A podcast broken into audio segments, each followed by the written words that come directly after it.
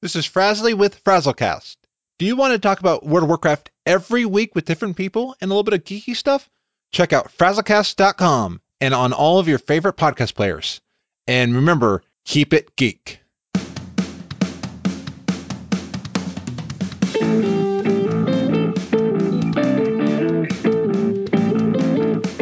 That theme song means it is once again time to promo the Geek Wolf Pack podcast. I'm your Papa Wolf, Nick Kelly. And I'm your Mama Wolf, Stacia Kelly. And I'm Thermal Wolf, Brandon Kelly. Here on the podcast, we're just a couple of generations geeking out and sharing what we think we think. We'll share the latest nerd news and sci fi happenings. Looking for life hacks? I'll tell you if there's an app for that. And I'll give you the latest from a gamer's point of view. Plus, every episode includes some of what we like to call ADHD D&D. I'm a healer, and I killed a dragon. Spoilers.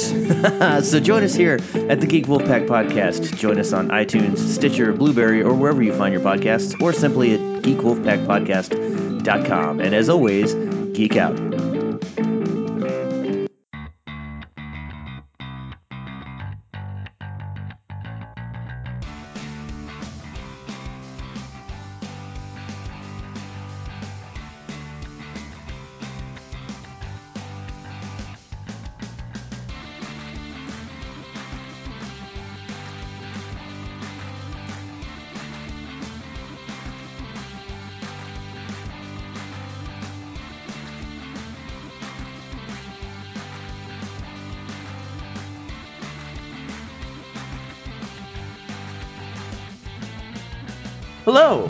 My name is Joe Hogan. Many of you know me as Epic Grays in various video games and social media.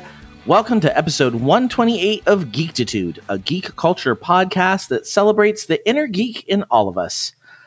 Today I am joined by a very tired Ray Vargas. How you doing, Ray? well, don't give it away like that. I'm doing good, Joe. How you doing? I know you're you're not exactly the most well rested uh, guy I know yourself. No, no, I think. Goodness. Ollie, on the other hand, is full of energy and clearly making his bid for a guest appearance on uh, on this episode of Geektitude. Yeah, sorry about that. Special guest. Is, I, I am um, I am on my own tonight. Usually, my husband, who is uh, at work this evening, is taking care of the dog while we're podcasting. And so I have a jar of treats that I'm going to basically funnel to the child. he knows what he's doing. He does know what he's doing. This is, this is very strategic on his part. totally. He's like, I've got you right where I want you tonight. cool, man. Uh, well, we're both we're both in the thick of things now. our fall yes, semester. we really are. We really like the fall semester, semester has finally kind of just smacked us upside the head. Yeah, yeah. I'm I'm getting ready. I mean, I'm I'm pretty much at the start of all my fall travel, so um, you know, I'm going to be traveling all over the South and all over LA County over the next several weeks. You're um, casting a show, right? Like in addition to all of your um, English teacher duties. You're, you're, also, and of course, your podcasting duties. Uh, you're also in the midst of casting a show. Yeah, well, I casted one show last week. I'm in the middle of casting a show right now, and then I will be casting a third show next week because Lord. I don't like myself very much. this is like Glee Run Amok. What's going on? It, it really shows. is well, here's the, the the problem was is that we we we've started doing musicals, which we do in February, and so we're doing that, and it's um, we didn't have the turnout that we were hoping to this this week. Um, I have another round of auditions tomorrow, so hopefully we'll get a lot of our our mainstays. But um, it, it's you know that that's fine. That's just kind of the the big show that we're gonna do the the reason why I've got the two other shows is because at the end of the year in my elective class I would teach um, we would do a production it's a production elective so we do a show. Well I have 80 kids in my elective right now. And so there's just like 60 of them are on the performance track the rest are in either business or tech. And so it basically comes down to I can't find shows to fit them all in anymore And so instead, I've like now every grade level gets their own show, which lets me not have to do a show with a cast of thousands. And instead, I can do, um, you know, smaller shows with like 10 or 12 people, and that'll cover the majority of my kids over the four shows. But it means I, it does mean I end up doing five shows a year, which is Yeah, it sounds like an insane amount of work. Luckily i've been i've been training kids as we go so i have like assistant directors who are students and my musical directors and alumni Ah. students so it's it's all about i have had to learn to delegate delegating Yes. is a good thing Awesome. That's like that's the whole collaborative aspect of creativity that I think uh, I, I feel like I know a lot of artists that struggle with that. yeah yeah because Yeah. you've got that that connection to the material and you want to um, you want to control it at some level Yeah. and yeah So Have you had any time in in your week to get any any geeking out done? Yeah, you'd be, you know, it's amazing what I find time to do when I'm trying to avoid doing the thing that I have to do.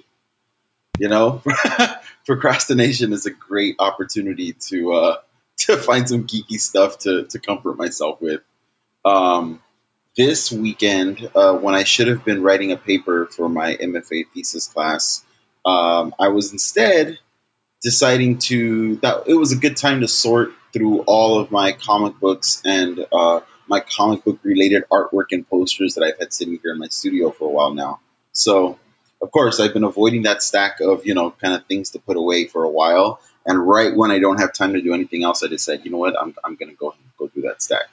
Um, very comforting for me to do that because you know I, as listeners may remember, I, I just moved into uh, this new apartment. I've been here for uh, almost two months now, and for the most part, I'm settled. But there's certain little projects that I kind of set aside, and um, one of them was actually sorting through my comic books because it's it's a lot to keep track of at this point. Most of it is graphic novels, but still, you know, I like to keep them in as good a uh, condition as I can. Um, and I just can't help thumbing through them as I'm sort of, you know, stacking them in, in their bookshelf or whatever. Um, and then in addition to that, I've got a lot of comic book related artwork um, that I've kind of accumulated over the years, whether it's gifts, you know, uh, people. I have friends in the industry. I have friends that you know table at comic cons and do stuff like that. So every now and then I'll, I'll get some cool stuff gifted to me from from my friends, um, and then just stuff that I pick up and collect. Um, I've got sketches. I've got original sketches from like Erik Larsen and Jae Lee and Brandon Peterson and Jim Lee and Todd McFarlane, and I've got um, some cool like old school like Marvel posters, um, like Silver Age stuff. So you know, I, I've really just kind of been huddled in the corner with my comic book things, just kind of trying to hold on and get ready for this the craziness that's going to be the semester. Yeah, there's definitely something very comforting about being around your stuff and being able to Yes. just kind of be in it. But, but we're going to talk about like comfort stuff uh, as as our main feature today. Yeah, yeah, Um, absolutely. The only geeky stuff I've I've done since we we spoke last is I'm actually watching Jack Ryan, Oh, I was wondering about that. and I I'm heard somebody say that they thought it was very MAGA. Oh, yeah, I, I could, I, I would expect that. Well, I mean, it is and it isn't because I mean they do show like the levels and how how the the the bad guys got to where they were, and it's kind of our fault and. Oh, okay. you, you know like I, I don't i mean it, it is it is it is a spy thriller where america's got to be the good guy but we're not the cut and dry good guy in this one Oh, well, that's, I mean, that's loads more uh, uh, complexity than these types of projects usually come with. yeah well and i mean my husband loves the kind of spy genre that that really is his his favorite movie genre he loves Bourne on anything um and uh you know he likes mission impossible 007 all that kind of stuff and Yeah. and he's just loving it. Like last night, we ended up the we finished the episode, and he's like, "Oh my god, it's so good!" And like he doesn't get that excited about television.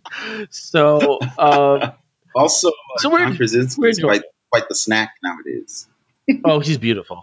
The man is beautiful. Yeah.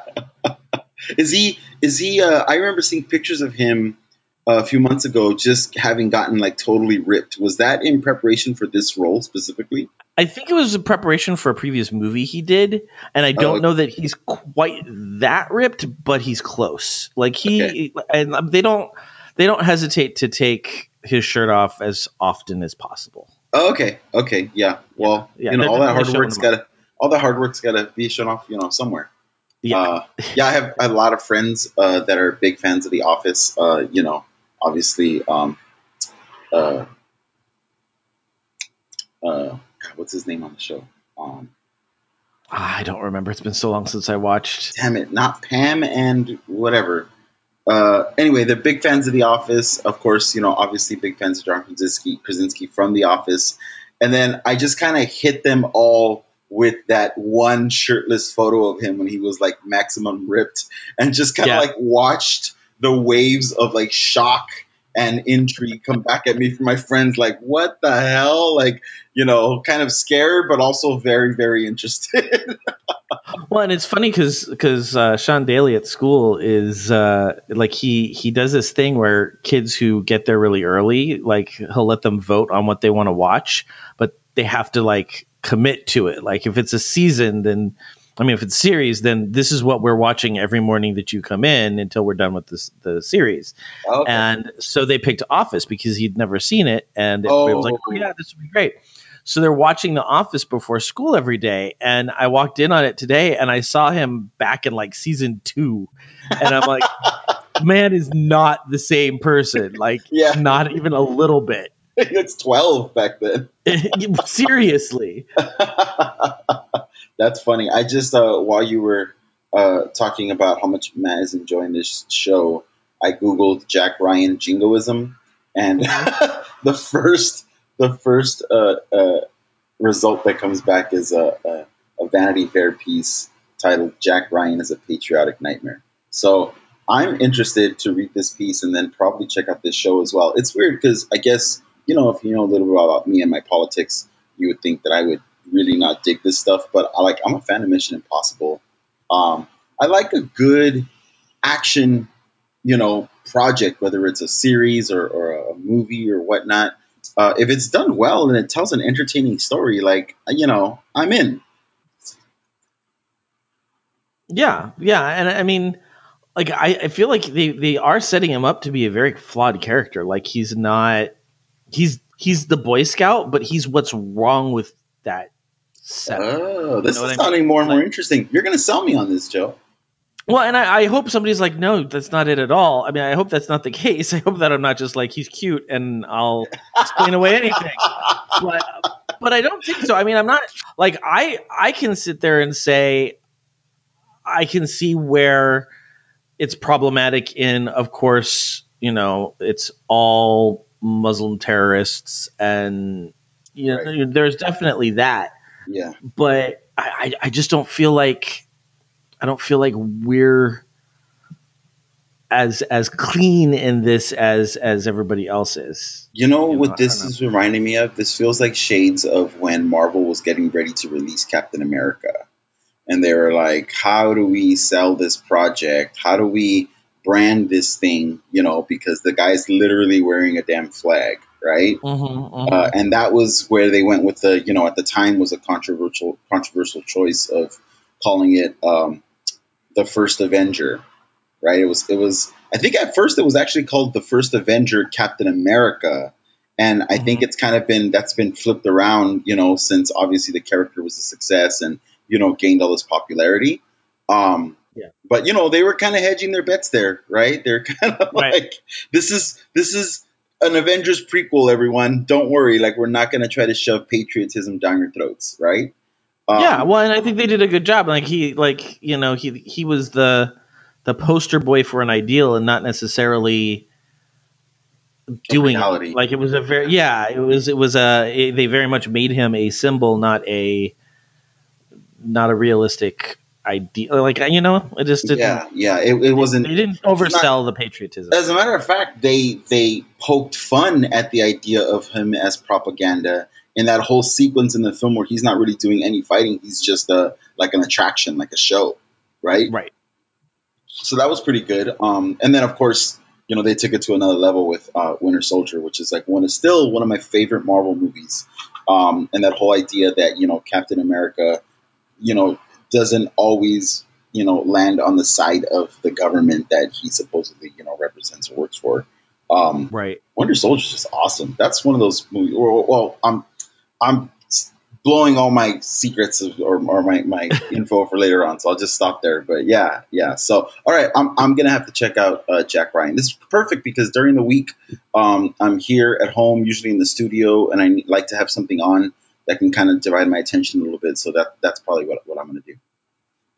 I, I can I can just picture the text. I'm, I'm going to dread the text that is like, dude, no, totally, totally patriotism. You're just in, you're infatuated by his muscles.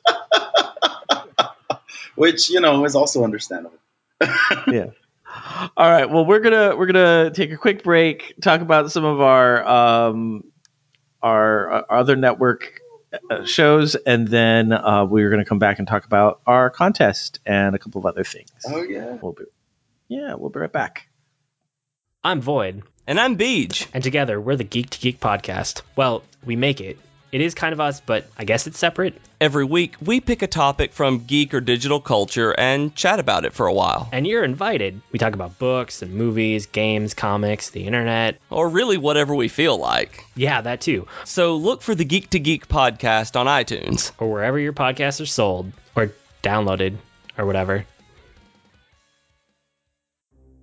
Hi everyone, I'm Katie. And I'm Chelsea, and we are the hosts of Tea Time with Katie and Chelsea. We are two best friends who love pop culture and talking about pretty much whatever we want. Katie, Yes. stop thinking about Zac Efron and tell our future listeners what some of our latest episodes have been about. Well, we've talked about Zach Efron. No, get it together, Katie. Fine. We've talked about fan fiction, classical literature adaptations, favorite TV couples, and so much more. So grab your cup of tea or whatever your drink of choice and download our podcast today. and we're back and um i we have not seen the uh what what geek to geek cast is producing this week but we are completely jumping on the bandwagon and stealing tea time's topic this week uh, because they just did um, what they geek out about when they are brain fried and as you can tell by the intro from our our show today both both Ray and I are exhausted, so we we thought this was a good one to kind of co-op. Thank you. Thank you, Tea Time. Um, but we are going to um, go over our our entries, our Sinister Six entries, because I think that uh, it is about time. By now the the cat's out of the bag, right? Everyone that listens to this podcast knows that at the end of you know uh, the episode two episodes ago, there was kind of an impromptu uh, contest announced at the very end. I mean, you had to listen to the entire episode, all the ending credits and stuff. Um, and so that's that's the contest that we're announcing the winner of now, right? Yes, yes, Cool. absolutely. Cool. Um, all right, so in third place, because we are actually going to um, give away more than we had said we were going to. Um, damn giving. uh, Mr. I'm gonna say Ioninsky, I A O N S K I, That sounds right. contacted me on Slack with his his uh, lineup of Doc Ock, Hobgoblin, Tombstone, Rhino, Morbius, and Speed Demon. I love I love the combination of classics with a few unexpected in there. Yeah, and I feel like it could go places. Like I feel like you know they already want to do a Morbius Yeah. um, show, and I feel like Tombstone has some ties to like wasn't he kind of mobster related? yes. Yeah. So I there's, really there's some places you yeah. can go. I always liked Tombstone as a character. He was in he was the villain in an issue of Daredevil that is probably the first issue of Daredevil I ever owned. Like at seriously like at 12 years old. And just that Mhm. character always stuck to me since then. Yeah. So uh, you are the winner of a Loot Crate ex- um, exclusive comic book, and I will get your information, and we will be sending that out to you soon. So that is what you are getting, and then in second place, um, we have from uh, the the no longer with us comic box. We have Rob, and he he he gave us a more extensive um, rundown of his his group. Uh, here's my Sinister Six team intended for the Marvel Cinematic Universe Spidey. Nice Uh, take right off the bat. I like that. Right. That he is very specific with what he was intending this for. This is for the Marvel Cinematic Universe. Yes. So he has the Vulture, which we've seen already. Shocker, which we've seen already. So we know they're they're established. Uh, Mysterio, who I believe is supposed to be the next bad guy. Yeah, Jake Gyllenhaal potentially. Yeah. Uh, Diamondback Cool. from uh, Luke Cage, right? That's such a yeah. That's such a geeky deep dive. I feel like even though yeah, even though he was on a, a Luke Cage, I just feel like it's such a cool choice. Yes. And then Killmonger, which just blows my mind. Yeah. Oh my god, I got so excited when I saw that as a suggestion. And then um, Scorpion with the Superior Spider Man stolen um, Iron Spidey suit. Which I think is kind of an interesting take on it. yeah, that was who with the with the stolen Spidey suit? Scorpion. Scorpion, right? Okay, so see now this is interesting because he took into account some of the storylines that have already sort of been introduced in the MCU. Right. right? And so he's kind of building off of that, which again, like uh, if you haven't noticed by now, we're gravitating towards you know the, the suggestions with interesting story potential. All right. And so then uh, he has the secret seventh member, which is this is all financed by the Kingpin. Oh, that was where where I kind of lost it. That was great. That was a great idea. I love the kingpin, and I love the idea that it's kind of like a surprise that someone because it makes sense for the Sinister Six, you know, for for that group of, of bad guys to get together. Someone must kind of be pulling the strings behind the scenes, and that's way better than than the weird. Uh, do you remember, do you, do you remember uh, the Andrew Garfield Spider-Man uh, um, movies where there was like this shadowy figure uh, kind of talking about whether or not Peter Parker realizes that he's the chosen one. That was such an Yes, odd yes. choice. Oh my so god! So strange. What were those movies doing? Anyway, okay. On, on con- uh, congrats, Rob. What's Rob getting? Well, he's well. You're you're going to do a, a solo image for him, right? Yeah, yeah. Because I I liked his suggestion so much um, that I thought uh, he did deserve a drawing. So what I'm going to do is is instead of drawing all six characters or seven in his case, I'm going to pick one of these characters and I'm going to do uh, just kind of like a, a solo pinup of, of the character of my choice, and, and Rob's going to be getting that as his prize. And then very uh the very distinct like the the the best honor to getting the full shebang, the full six drawn out is our friend Data Error. If you if you are not on Reddit, you should be because he's kind of our our Reddit guru. um and um, we're actually gonna he, he he's got a whole thing.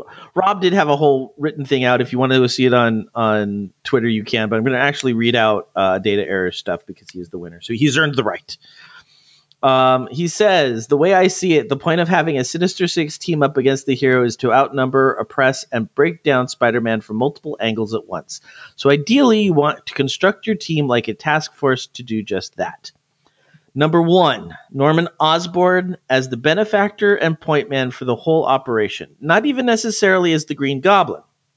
His purpose here is to use his financial and political power to run smear campaigns and turn public opinion against Spider Man while funneling resources into equipping the rest of the team.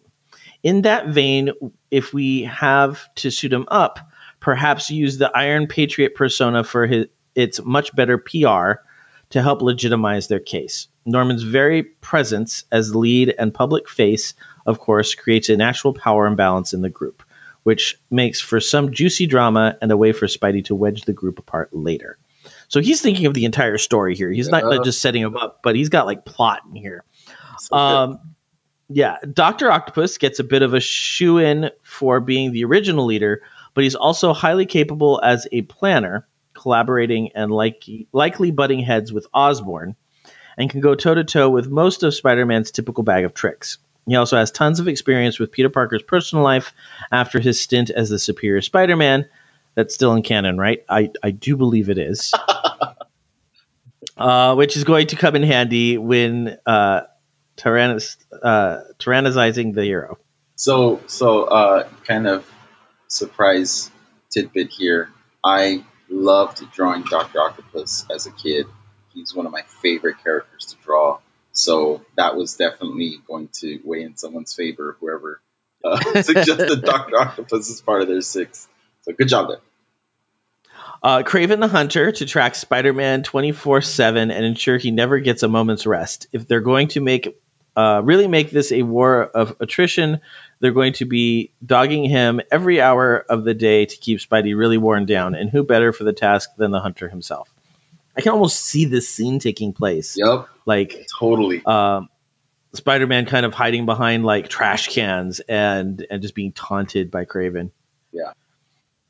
Uh, Vulture to match Spidey's aerial prowess and cut off his escape routes. One of Spider-Man's get out of jail free cards is that if a situation really goes south, he can just zip up and away out of a situation where most villains can't follow.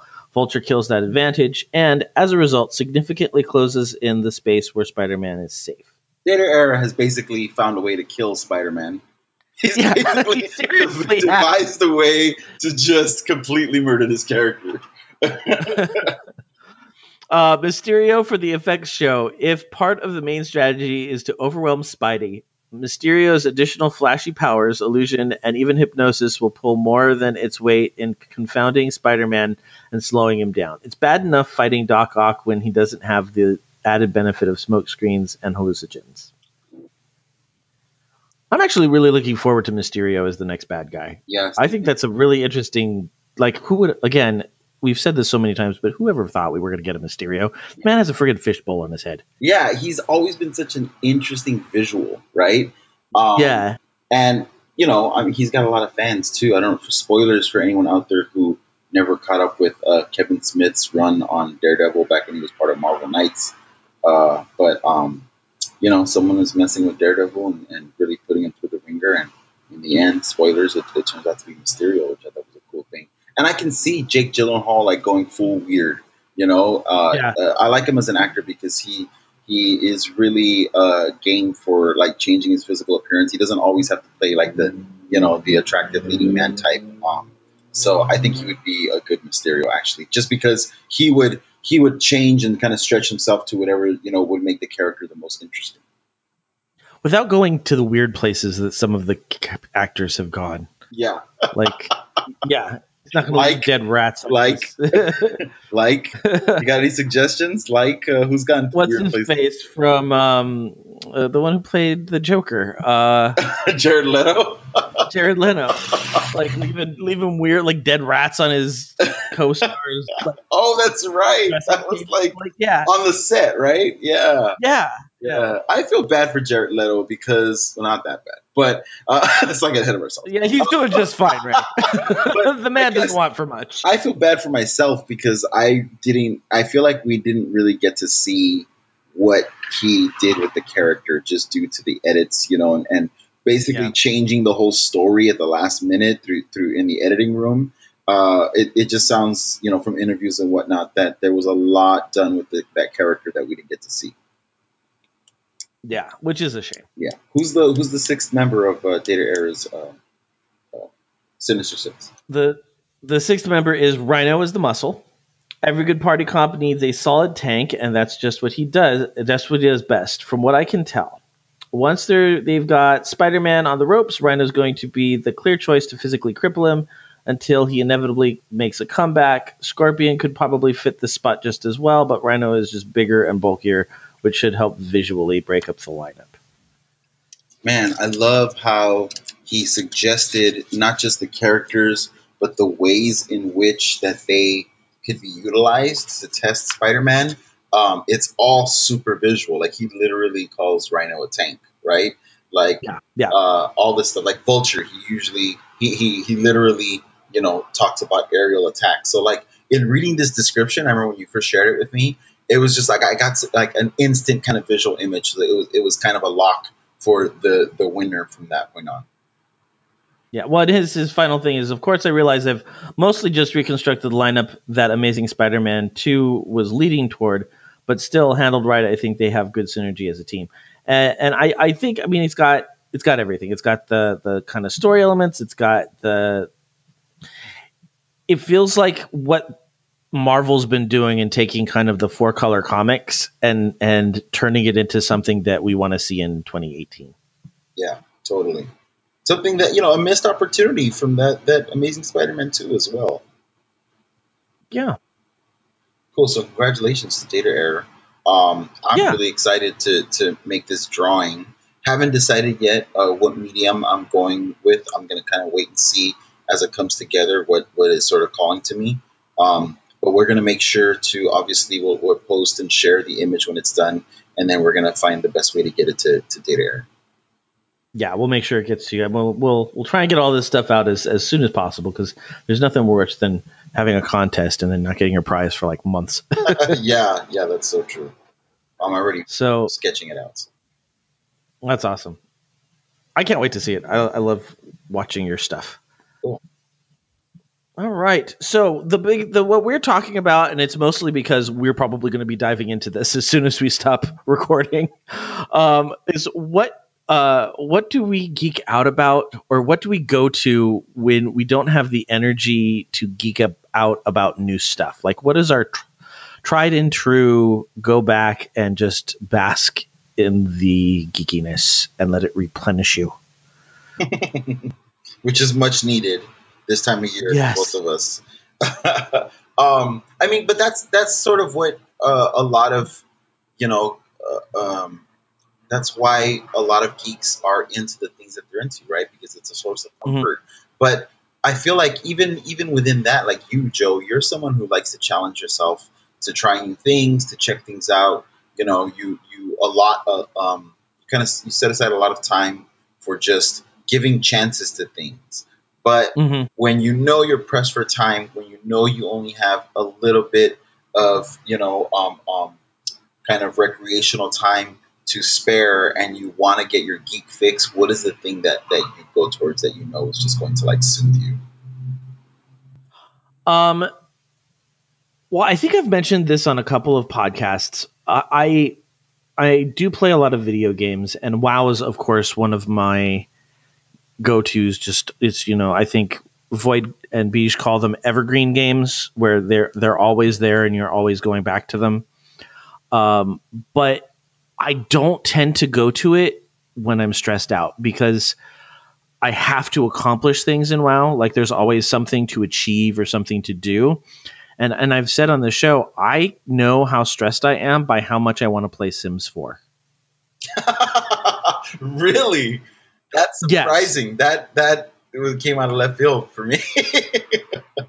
Yeah, no, for me, it's like, and it, it's always been like that. Any anytime I'm really stressed out, I play a Sims game because, like, I think when my my life feels least in control, I feel least in control of my life. I can go in and control my my little video avatar Sims lives, and and it, you know, there's no stakes. It's like Hmm.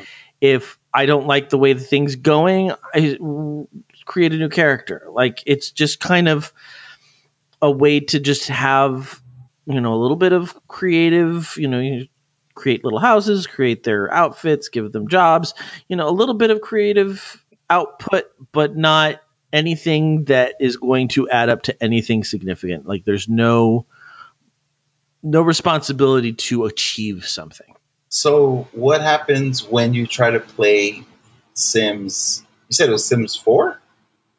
mm-hmm. What What happens when you try to play that when you have you, you're not in need of that kind of comfort and that kind of like simple joy? Do you get bored? yeah it doesn't hold my attention as much Okay, so you like it usually yeah and it honestly it'll spur me I, I the cycle tends to be this isn't accomplishing what i want to do right now i want to i want to hit things with swords and you can't hit things with swords in sims 4 so i'll go play wow or um you know i, I want the customability of of the game but I want to do something more strategic. Okay, I'll go play XCOM. Like it'll whatever whatever I'm in the mood for, it'll kind of be the launch pad to get me out of that and into you know one of my ever evergreen games that I tend to enjoy. Okay. Okay. So, what is it specifically about Sims 4 and, and not any other versions of the game? Is that just the latest version? It's the latest version, and because it's the latest version, it's the most playable. I guess is the best way to do it. Like the the best version of Sims, I think, was Sims 3, but it's so cumbersome and it's so like you can only play it for so long before the the game just slows down to a halt and then it's just unplayable. Oh. Yeah, yeah, it's because there's like I mean there's something like I don't know, 10 expansions to that thing and some of them are really great and I'm kind of waiting for them to integrate them into Sims 4, but they are um th- th- you you could tell the design where the where the designs flaws were in Sims 3 because it was very open world where you didn't have loading screens between neighborhoods or between houses. And then in Sims 4 anytime you have to go to a new location there's a loading screen. And the reason why they do that is to kind of refresh everything because every time you bring in a new character or a new item or a new animal or whatever it happens to be, it's more data, and the computer is giving that data command that character commands because they're all walking around autonomously. Mm. And so the more you add, the slower the machine gets. And so by refreshing every time you go into a new area, it kind of clears all that data out and lets it run properly. God, you're such a geek.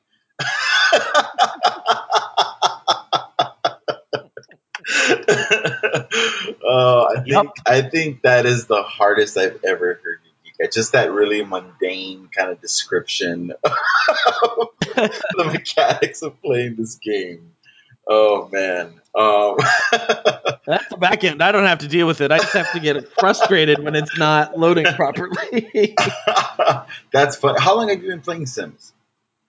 Um, I think I've been playing it. I think I, I don't remember having Sims One like the original Sims, but I'm pretty sure we did. I'm pretty sure my family has always had a Sims game on a computer. It's amazing how many different ways you can play. You can be a gamer. Yeah. right? You can have very passive game, like what you're talking about now. You can have a super challenging game. You can have like a really like, um, you know, uh, uh, and challenging in different ways, right? It can be like a long, epic story. It can be a series of puzzles that you have to like engage with. Uh, and I'm sure there are people that find like comfort and joy in all of those different, you know, versions of, of playing a game or whatnot.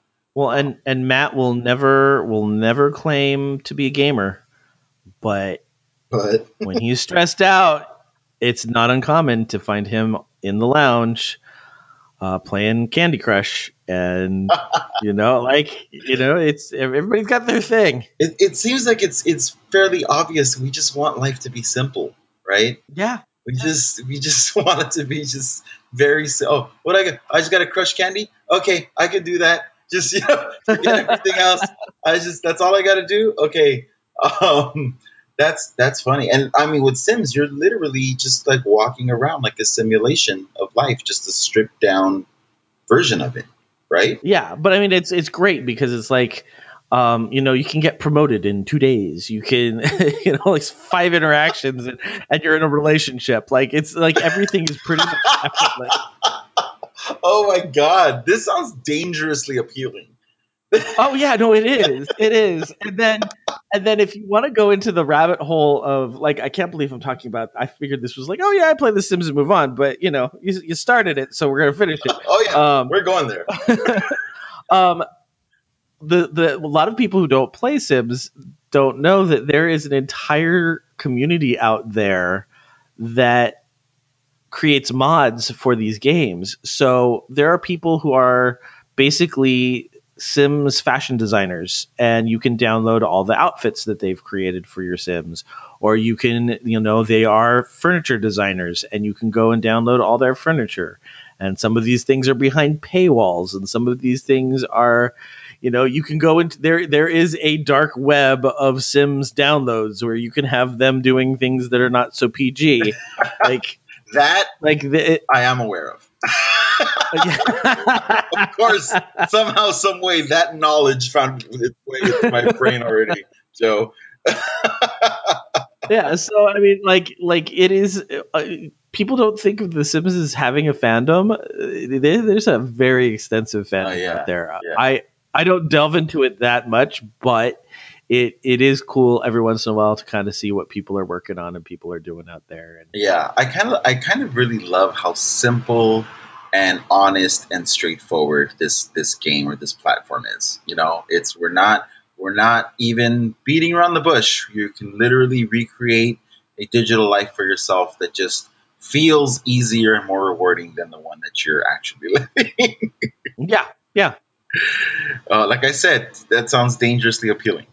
I mean, this is where I'm headed, right? This is the singularity. We're all gonna. Yeah, I, you can make you can make a sim Ray that's an artist and just you know just like art's done in in like five God. five minutes. Right now, you're like Entire- Right now, you're like the the dealer, like in the dark alley, going, "Hey, man, you want to meet all your deadlines? Hey, come over here. I want to see what I got." Oh my god, um, that's great. Uh, well, how about how about you? What do you what do you do? so it's a sim. It's it's a similar kind of brain shutting off activity, but for me, it's it's movies. You know, I mean, Mhm. and I feel like movies at this point, movies are probably the most passive form of um, of storytelling, right? Because even even I mean, you know, obviously with with video games, you know, you're you're in the story itself and you're affecting it. You have to do stuff. Uh, some might say that books are that, but with books, you actually have to read. You know, with a movie, you don't have to do any of that. You just sit there and it just all all the dialogue and you know all the the uh, the action and all the music just kind of washes over you. So I do feel like in that way it's similar to just you know to to any activity where you would get to just kind of ch- shut your brain off um, and just enjoy it. Uh, normally, because I am a I'm a big fan of films, movies, and, and um, I geek out about that all the time. If you look at my DVD collection, I tend to gravitate. It becomes very obvious that I tend to gravitate towards films that are really heavy. I just Mhm. I really love um, movies that affect you. I really love stories that kind of challenge the audience, make them feel uncomfortable, maybe make them you know question things on an existential level or whatnot. Um, but still with enough of that like pop culture appeal that they're also like entertaining. Like I'm not sitting down watching like you know French you know new wave like black and white films or anything like that. Um, right, right, right. Yeah. you know, I, j- a good mix. Um, but it does make it hard sometimes where I do feel like just sitting down and just watching something with my brain shut off. Um, or just when you just kind of want to like pass a pleasant night or afternoon watching a, a, a movie. There have been many times, Joe, many times that I've wanted to do that with a friend.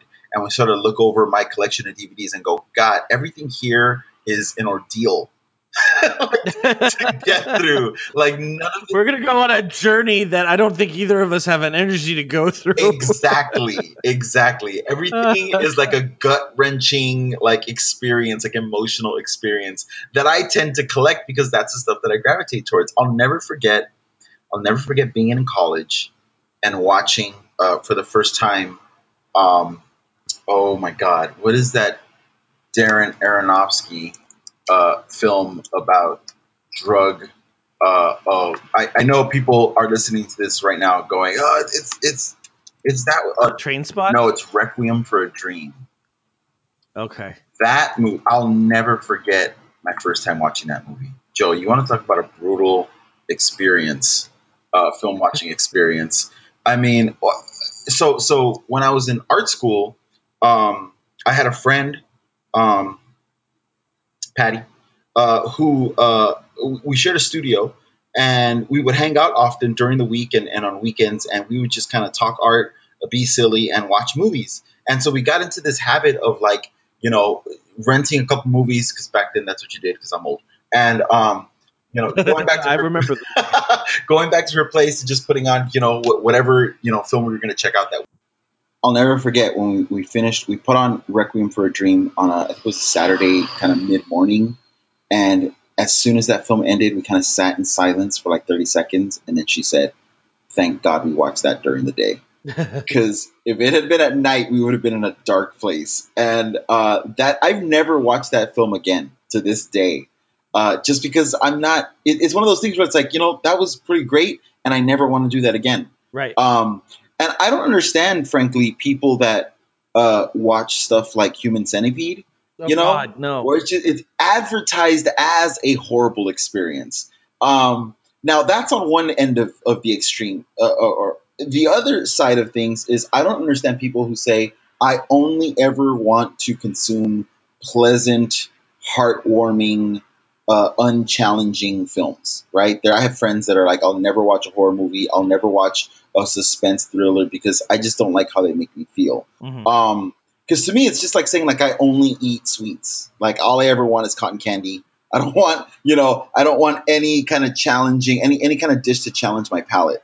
Um, so, you know, I, I do gravitate towards the, the more challenging stuff. However, when I'm stressed out and when I'm tired, that is that is when I wa- rewatch Justice League. Yeah. You know what I'm saying, Joe? You know, you know what I'm talking about? that's when that's when that stuff happens. And so, um, I, of course, you know, I gravitate back towards comic book films because there it's a combination of two things I love: movies and comic books. Um, and especially comic book movies that I've seen already multiple times, especially comic book movies from the early days of when you know uh, uh, uh, Hollywood was adapting these stories. So like, I'll go back and watch Batman Begins, you know, and just kind of have it on. I'll go back and watch Hellboy, the first Hellboy. Um, Spider-Man 2, you know, uh, not not the biggest fan of the Sam Raimi uh, Spider-Man series, but Spider-Man 2, in, in my opinion, still holds up pretty well. And again, you know, I love Doctor Octopus, Yeah. and I loved Alfred Molina's version of Doctor Octopus. So um, I've even gone as far back to watch like X-Men 2. You know, um, oh, the other day I was watching a clip from an extended clip from Batman Returns. Oh wow. That kind of that kind of gives you an idea of how tired I am.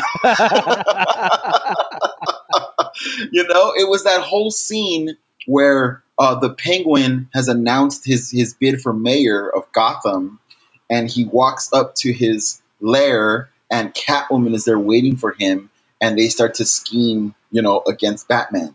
And I'm sitting there, Joe, and I'm watching that, and it's kind of taking me back to my childhood. You know, I think I was like I was like 13 years old when that movie came out. Um, and I'm just like, oh my god, how did Tim Burton get away with this? Because uh, it's it it's so raunchy and there's so much sexual innuendo going on like in every exchange he is like shining a hard light on the kink that you know is involved in dressing up in these leather outfits and, Right, and going out and you know running around the city at night. I couldn't believe it. It, it kind of made me want to watch the whole thing all over again. And, and honestly probably before the end of the semester uh, that's gonna happen. I'm gonna do that I feel like there's certain movies where you and I should like we have to make a point to go to one another's house and just like yes watch and then record immediately after and be like, oh my god, Yes. just watch this. And because you're talking about that, I was like, I'm putting on the list. I'm putting on the list the the old um, Adam West Batman movie. oh my god the one where he fights a shark the one with Yes. the shark repellent Yeah. Bat Shark. So, uh, yeah, I'm I'm of course you know very familiar with that movie, but yeah, I'd be totally down to watch it with you. I actually um I don't know if any of you have ever bothered to check out uh, my work on online, but um for a while I was designing my own T-shirts. Um, not really because you know I had I had hopes of like becoming like a, an apparel manufacturer or anything. I just come up with ideas for shirts, and sometimes I'm like, oh, I would wear that, and so I want the means to like be able to make it. And you know, if you're going to pay for art school, the least you could do is make your own shirts. So right, um, right, exactly. I designed my own Batman shirt, but the bat symbol, and, and we'll include a, a picture of this somewhere. The bat symbol is made up of all of Batman's different gadgets. Oh, that's awesome. Of course, I included in that bat shark repellent. So, and that was that was something that Sean actually immediately pointed out when he first saw that. He was like, "Oh, the bad shark repellent! I need that shirt." um, so yeah, yeah, I'm a big fan of that of that movie. But like seriously, man, I've got some movies from way back queued up for this semester. Um, I'm I've been saving a rewatching of the original Blade with Wesley Snipes. Oh, that would be a good one. But yeah, no, that would be a really good one. That would be a fun one to listen to or to, to watch. Yeah, yeah, yeah. I remember Blade. I was in God 1998, 99. There was some a lot of great films, like or at least films that really had an impact on me during my first couple years of art school. And Blade was one of those movies that was like I knew he was a comic book character. Um, I wanted to go check it out because it seemed like a fun action movie, you know, involving vampires. And it, I think it was, it was at the time, it was way better than it had any right or expectation to be. Yeah. So I'm excited to see how it holds up. Blade 2, a lot of people don't know that Blade 2 was actually directed by Guillermo del Toro before he was, you know, the Academy Award winning filmmaker that he is today. Um, I know that because I am shit with you. dude blade 2 is awesome he he totally does his genre thing on it where he builds like this cast of like badass vampire hunters that are also vampires themselves. And he's got Mhm. like the big strong guy. He's got like the fast talking like quick-witted like you know kind of snarky guy. He's got like the leader. Um it's of course you know anyone that that is into geeky you know genre properties recognizes these archetypes. And Guillermo del Toro did a great job of including all of these in this t- vampire team in Blade 2 so that's another one that I want to go back and watch soon but this is my jam man like this is this is all I want to do when I'm tired when I'm stressed you know when I when I have some time to just sort of practice some self-care which is like super important I think not enough people make time to do that and for me, it's it's watching these old comic book films. That's awesome. That's really cool. And it's something Yeah. that I I, I, I don't watch a lot of movies. Kick Ass is one. Oh, now Yeah. I almost put that on the other day, and I don't rewatch films, but I forget why. But I was like, I really want to watch Kick Ass again, and I actually like the second one too. I wish they'd made the third because it's yeah, supposed to be a trilogy. yeah. I agree with you. Yes, exactly. Um, I put on Kick Ass for friends that have never seen it, that are fans of Marvel movies. You know, there's a lot of. I don't mean to sound like the old, you know, snarky comic book geek, but here I go. Um, there's lots of fans of these Marvel movies that haven't watched a lot of these old comic book films. And so I really love throwing on Kick Ass for some friends just to watch their reaction to Hit Girl. Oh God, yes. Like I remember sitting there going, I'm uncomfortable, but I'm fascinated. Yeah. Hit Girl blew me away at the time, and it still blows people away. That character just, it's, I think it was ahead of its time in some ways. I'm not saying it's the best, you know, comic book movie ever made.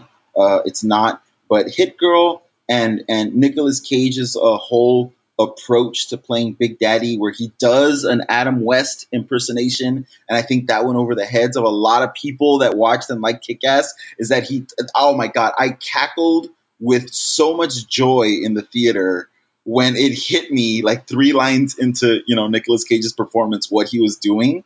Oh, I, I it made me love this movie so much. It's it's a good one. It's it's definitely an oldie but goodie. Yeah, yeah. So that's that's how I uh, that's how I kind of comfort myself. Um, do we have time for a question? I wanted to ask you something. Yeah, absolutely. Uh, what what do you do? Because I'm listening to you talk about like casting these these shows, and I know how what a huge theater geek you are, and I know what a source of joy you know um, um, doing these plays and these shows is for you. Um, what do you do when that joy also becomes the source of your stress? Oh, so last year we cast um, we cast in the Heights, and one of my hardcore, always there um, performers did not get the part that she wanted. She got ensemble, and um, we've now Yeah. named the clause that Explain that to me. um, she What does Well, it mean what- to get ensemble? ensemble is okay so you have your your lead roles which are your your named characters the ones that have you know the majority of the lines the ones that have the um a lot of solos and then you have everybody else, the the neighbors, the the people who fill in the scenes, really make the show feel like it's taking place in a real space. Would that be like supporting characters, or is it even a step below that? Well, I mean, it's not even a step below. It's just uh, it, it's it's not the lead, it's not the supporting, it's it's the ensemble, it's everybody else. And I try and pick pieces that are definitely more um, ensemble based because I want everybody to feel like they're contributing to the show in in some way or another. And I, and I guess I didn't make it clear enough that this is a very heavy ensemble show, and you're not just going to be a background singer and dancer. You're you're going to have um, you know, you're going to have a character, you're going to have a story. You just, you, you, it's just not written in the script, and and so we we spent a lot of time going through these characters. You know, who it you've got kind of like they're not named, they're they're just they're neighbors, they're people in the street, but as soon as you give them a character, as soon as you say, well, what's your character's story? These kids were coming up with like storylines. And so that really kind of motivated where they were on stage and who they would interact with. And it created a very living, breathing kind of group of people. Like there was one like rivalry. Two girls had a rivalry, kept fighting over different guys on stage in each scene. And then at the end, they decide that they don't need a man to define them and they end up becoming friends just themselves. And that's not written in the script anywhere. That's just stuff that you know, as they interacted from scene to scene, they realized, hey, there's a story here, and they told it. But really, yeah, oh yeah, yeah. I mean, that's like if you watch background characters in in musicals, a lot of times they they have these these little stories that you don't necessarily notice because you have to give like if you're if they're just sitting there singing and dancing when it's their turn, they're they're not they don't feel like real characters. Got it. So these are not speaking parts necessarily. No, they they they harmonize in the background and they do all the really cool dance moves and you know they have they have a significant place in the in the show, but it's really what makes it's what they make the make out of the part. Got it. Got it. So so very stressful last year because she felt like she she wanted this role and she'd put in so much time. And and so it, it, affected the entire show because all of her friends didn't feel like they could celebrate the parts they got because she was so devastated. And and it was really it was really hard to get out of that kind of sad thing because it kind of put a cloud over the um the production as a whole but i find that the challenges of theater and the creativity of theater kind of is its own de-stressor so when when I did get into all the different exercises with the the kids, she decided to not be in the show. She just didn't feel like she could oh, be there day after day and watch this other kid that she thought had her part. And wow. and it, and it was a shame because you know she's a very talented person. She just she just wasn't right for the role that we were that that she wanted to be in. This shit gets real. Oh, it does. Well, I mean, and I, I, was explaining to the like when we cast our show last week, I actually had the the sophomores watch the juniors audition, and then they were there when we were just you know the people who were the casting panel. We would sit there and we would talk about why we were making the decisions, and you know, one person might have had a better audition, but because she fit the character type of this you know smaller role Mm-hmm. we had to give her that role because she was the right type for it. And it wasn't right. a personal decision. It wasn't a, you know, oh, well, we like this other person better. It was, a, this is what the role needs and she can do it. The other person can't do that, but they can do this role. Right. And, and so we're trying to kind of create that idea that, you know, the, the sophomores could watch this process and go, oh, okay, it, it doesn't have to do necessarily even about how well I performed.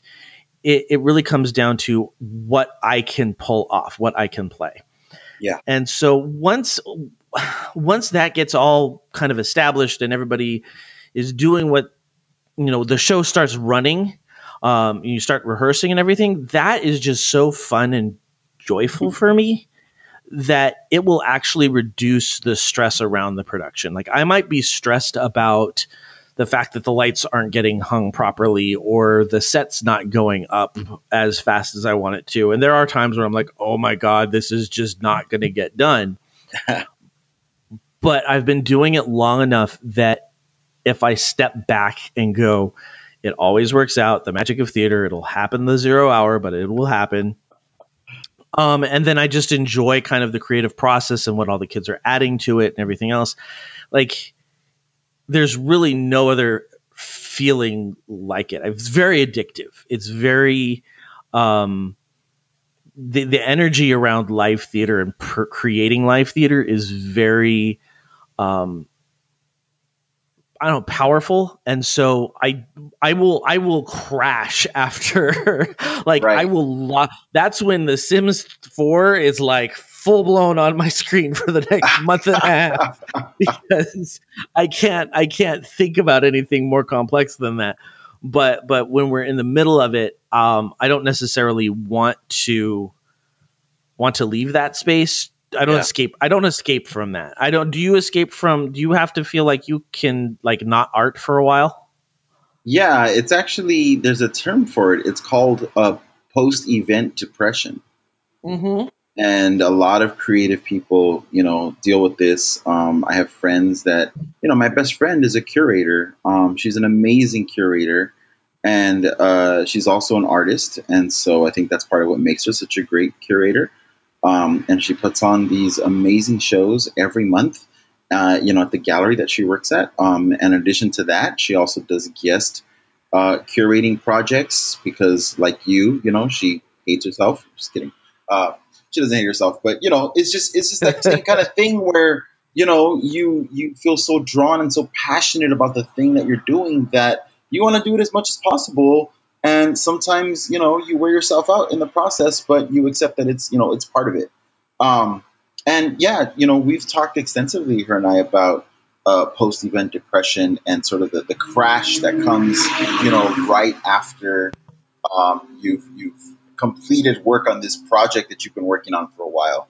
Um, I wonder, do you ever get to a point where, uh, you know, after you've, you've brought a show like this uh, to fruition, you just kind of don't want a theater for a while, like where you don't even, like you wouldn't even want to go be in the audience of a show? Um, no. In fact, I find as I get closer to the end of theater, that's when I start like planning the new year because, like, I'll I'll I'll start going. Okay, and we can do this next year. And we can do this next year, and that's how I end up with five shows. uh, but it really comes down to like there will be downtime, but it's more. It's not like I have to push away from theater. It's that I need to. I- I'm I'm very introverted, and so I need to recover my my social reserves. That's where that's where I really. That's where a lot of my stress comes from. from Your social reserves. Yeah, I need to. I need to be like I say to Matt. I can't people anymore. I need to. I need to be like in an office by myself, preferably in the dark, with video monitors in front of me. Like that is my place where I can kind of recharge my energy and know that I am not having to. I don't know. Be beholden to anybody else. I can Right. just worry about me and take care of me, and that that helps. Yeah, that was, you know, something that I started to. Um, I wouldn't say I was concerned about it, but it was kind of a, a thought that I had um, continuously while I was getting ready to graduate from art school. Um, was, you know, here I took this thing that I absolutely love, that I'm really passionate about, that I always want to be in my life, and I decided to connect that to um, kind of my financial stability, right? Mhm. and uh, it's something that I talk about now as I mentor students who are, you know, in the process of applying to art school. Uh, I talk about, you know, this this undertaking of of putting yourself in a position where you're coming to rely on something that you love in order to make a living. It it changes it, and sometimes, you know, it becomes the source. The thing you love does become the source of your stress. And how do you handle that? You know, I think different creatives handle it in different ways. Um, I think some would rather you know choose to go back and just have it be a, a not maybe a, a hobby, something more than a hobby, but you know definitely not something that they need to do in order to pay the bills, and which usually means you need to compromise on. Um, Right, right. But some some creatives are fine with that exchange. You know, I was somebody who was fine with that exchange for you know the course of my career. I I uh, kind of thrived on that give and take and that compromise and, and how to you know creative problem solve. Um, but something like you know cooking. I mean, I I love to cook. I don't know if that many people know that about me. Um, it's a major hobby of mine. I've, I've actually you know uh, catered parties and stuff multiple times. Um, and cooking is something where I, I know that um, it was the right choice to not pursue that as a profession. I think, I think had I, a lot of people ask me, you know, when they find out that I like to cook or whatnot, or they see how much I get into it and really how dedicated I am to that. Um, they often ask me, you know, oh, did you ever think about going to culinary school? I'm like, you know, I didn't because I knew that cooking was something that I didn't want to connect to financial, you know, expectations. Cooking for me is meditation. It's the thing that I do almost every day when I come home just to unwind. And I've known people that are not like that at all when it comes to cooking. Like it's the most stressful thing they can think of. But for me, it really does feel cr- like a creative process. Um, and so I knew from very young that that's not something that I wanted to, you know, take into a professional direction. But with artwork and and and that sort of thing, it I don't know. It's it's always worked. It all it has always been a part of it for me. I think that might be because my dad owned his own business. Um, Mhm. You know, he liked to draw. He was somewhat of an artist in his own right, although he he was more focused in in um, running a printing press and doing drafting and that sort of thing. But you know, he, he had good hand-eye coordination, that sort of thing. And um, I think because I saw someone do it for a living, um, the there was no never any surprises for me in terms of like what this lifestyle really calls for. Yeah. So yeah, I mean, I, I don't know what I would do if comic books and movies became a source of stress for me, Joe.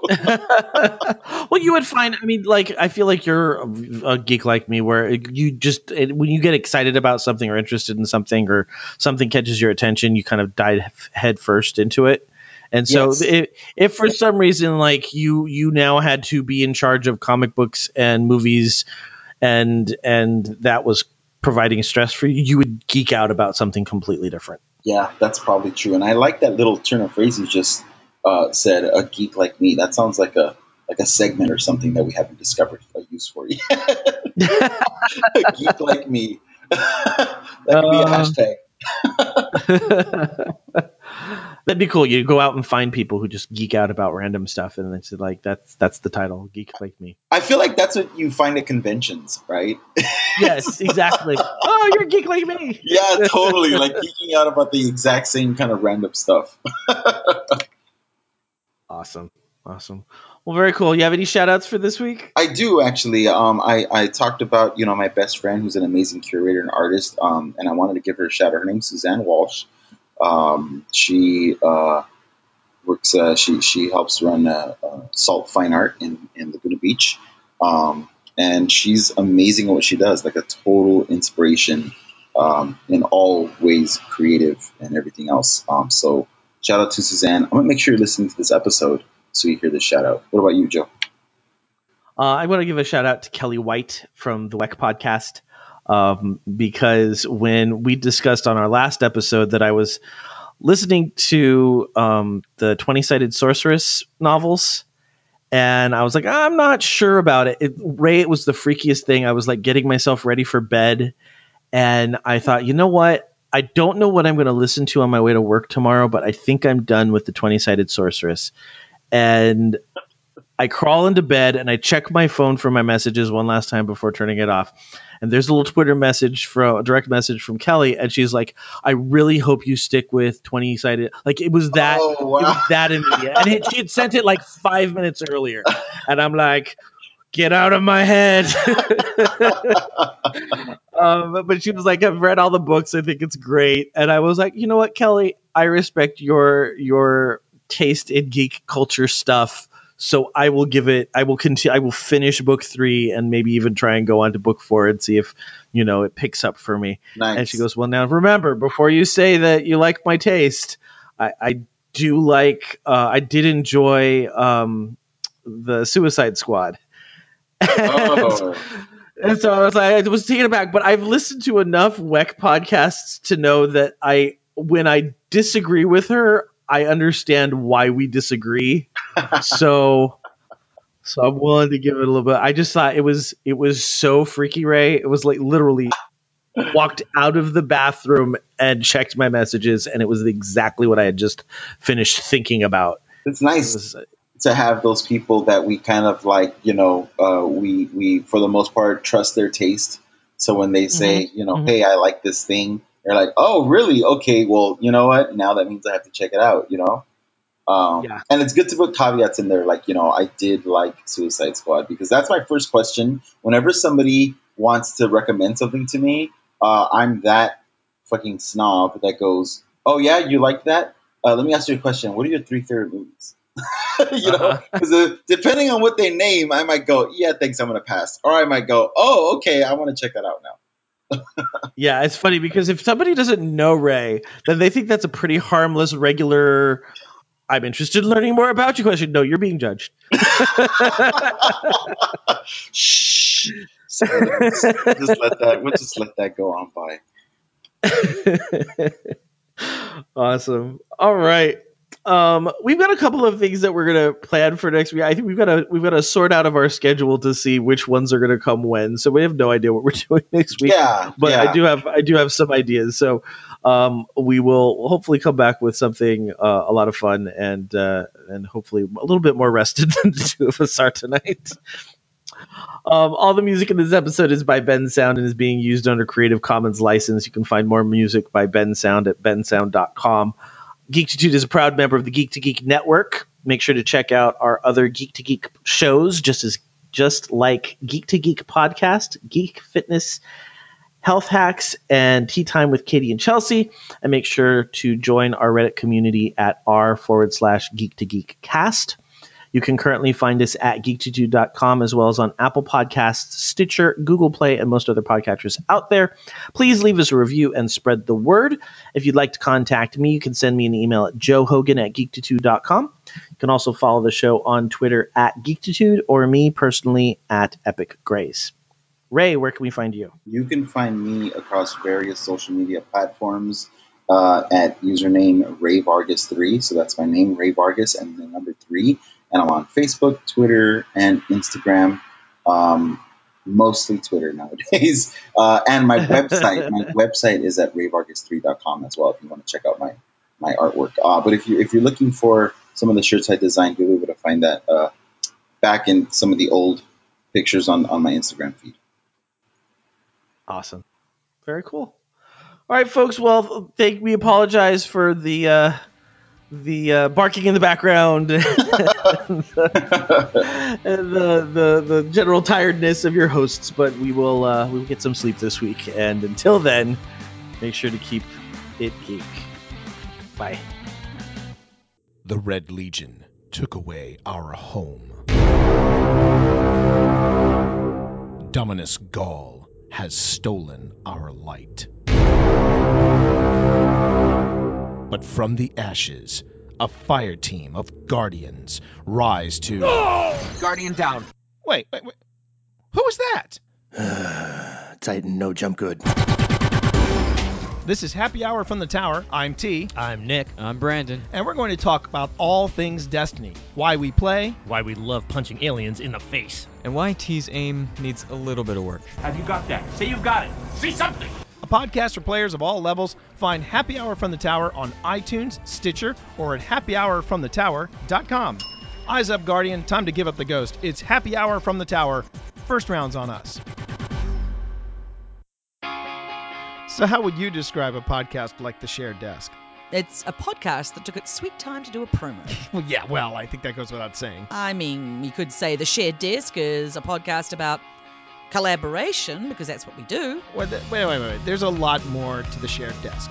You got our Loot Crate Looky Loo. Oh, what's in the box? And then what we're doing when we're not writing, usually it's pretty nerdy.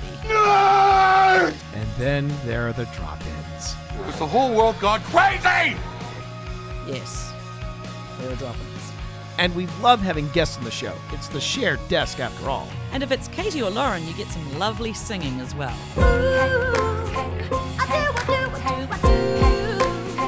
So find the Shared Desk on iTunes, Stitcher, or at theshareddesk.com. The Shared Desk. Two writers, One podcast, different, points, of view.